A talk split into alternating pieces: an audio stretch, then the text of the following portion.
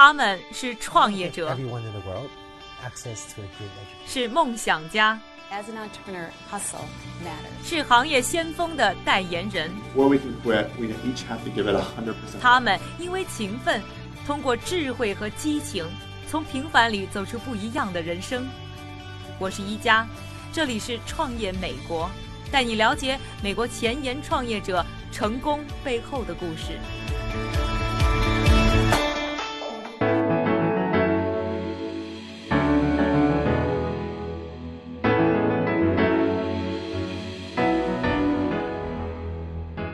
欢迎收听《创业美国》，我是一加。钻石恒久远，一颗永流传。这句话恐怕是多年来最深入人心的广告语之一了。钻石呢，一旦被与爱情画上等号，价值感顿时就上了好几个台阶。如果你不准备好一颗钻戒，可能都不好意思跟人求婚。不过，钻石真的就如此名贵吗？今天呢，我们要采访一对奇葩夫妻。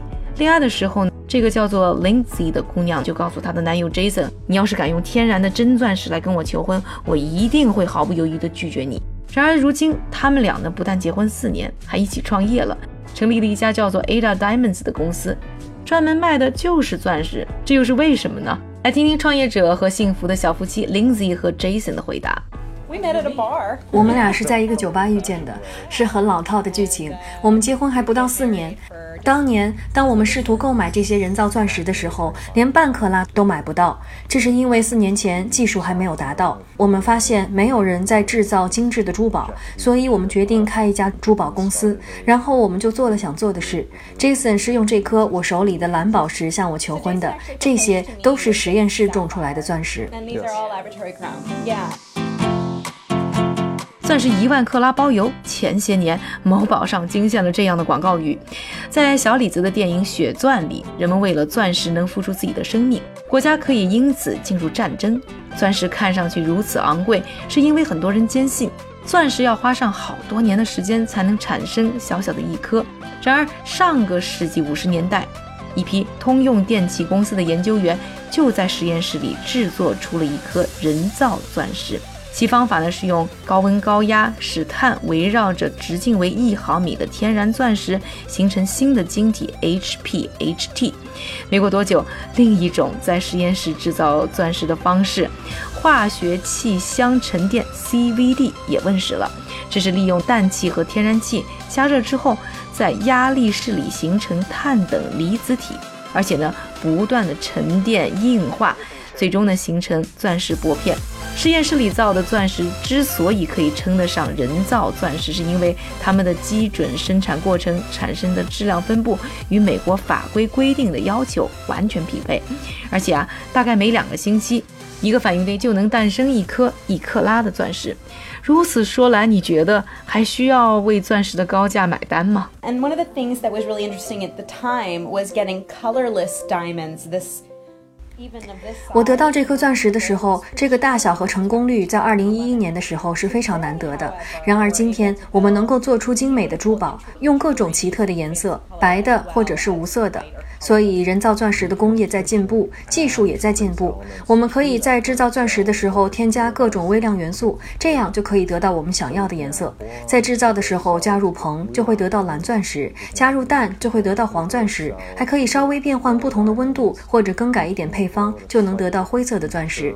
我最喜欢的就是灰色的钻石，因为灰钻石在自然界是不存在的 doesn't really exist in nature wenzie's wearing a great island here。来自纽约美国第五大道顶级珠宝公司 Cora 的珠宝商 Era Ashlania 在珠宝界久负盛名。他曾经和他的拍档呢购买了五百七十克拉的原石，加工后成了一颗两百一十八克拉，世界上最大的地色无瑕钻石。后来呢还被澳门赌王何鸿燊购买，收藏在澳门。但这位德高望重的老珠宝行人做梦也没想到。有人拿着人造钻石的时候，他竟然就没认出来，险些砸了招牌。我们的钻石和天然钻石一样，要经过严格的四 C 检测，等级和天然钻石完全相同。而且你可以获得特定纯度的地色钻石，也可以完美切割成想要的形状和大小。同时会有一个实验室钻石认证证书。我们在种植实验室钻石的时候，和天然钻石最大的区别就在于，从机器里出来的钻石质量会更好。因为地球内部有不同程度的地壳运动，一个钻石晶体要在地底下生长很多年，然后经过几百年的演变，还会在许多年后往不一样的方向演变。所以从地球里出来的东西有时候会很奇怪，还包括一些乱七八糟的东西。晶体里通常有缺陷、有杂质，而实验室钻石相对稳定，不会因为地球张力受到影响，晶体很正常。我们的钻石你可以通过特殊的偏振光滤镜观察，基本上你可以看到这钻石太完美，从地球上是不可能做出来的。所以实验室钻石质量其实非常好。对于外行人来说，你是完全看不出任何区别的，就算是珠宝商也很难看出来。You wouldn't be able to tell the difference. Even a jeweler wouldn't as well. 这样说来呢，钻石简直啊就是二十一世纪呢最大的营销骗局。不仅如此，十九世纪末呢，南非的 Orange River 呢发现了数以吨计的钻石矿，钻石业的大佬们呢可以说是惊呆了。倒不是因为呢有这么多的钻石供应而高兴，而是开始琢磨这么多钻石怎么卖掉呢？他们知道当时的价值呢，也就是收藏和装饰。如果市面上一下子出现大量的钻石，那钻石一定会掉价或者卖不出去。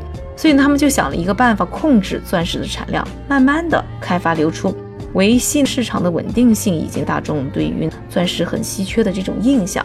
于是呢，当时最大的钻石交易商 De Beer 就开始通过在各国设立钻石贸易公司来控制全世界的钻石交易。传统的钻石切割工艺是工匠师用手工来雕刻钻石，用一个钻石来打磨另一个，几个世纪都是这么过来的。但现在机器让我们更精确，而我们从来没想过要去隐藏这些钻石的来历。我们可以很自豪地告诉别人，我们能够保证这是一颗人造的真钻石。我们一年已经能够卖出上千个钻石，销售额差不多达到上百万。今年预测会有四百万的营业额。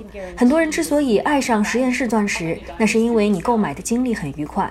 我们经常听到一些入了实验室钻石的行，但原来是从天然钻石行业过来的。因为现在在种实验室钻石，他们跟做天然钻石时完全不一样，因为没有天然钻石的那种内疚和担心。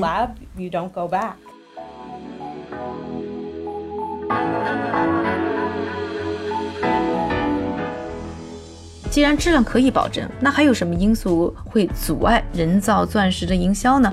自然呢就是人们的接受度了。我们呢随机采访了几个路人，那大部分人呢对于人造钻石呢还是持有比较保守的态度。那么 Ada Diamonds 是如何突破这种销售瓶颈的呢？钻石还有什么我们意想不到的用处呢？硅谷是不是会因为钻石而要改名呢？敬请关注我们下一期的节目。想要收看我们视频节目的，欢迎订阅我们的微信号“创业美国”去了解。另外呢，还要隆重介绍一下我在喜马拉雅上的另外一档节目《十大顶尖富豪每日阅读》。那喜欢创业、对于海外财富和创新感兴趣的朋友，一定不要错过。感谢你的收听，我是宜佳，下期创业美国，我们再见。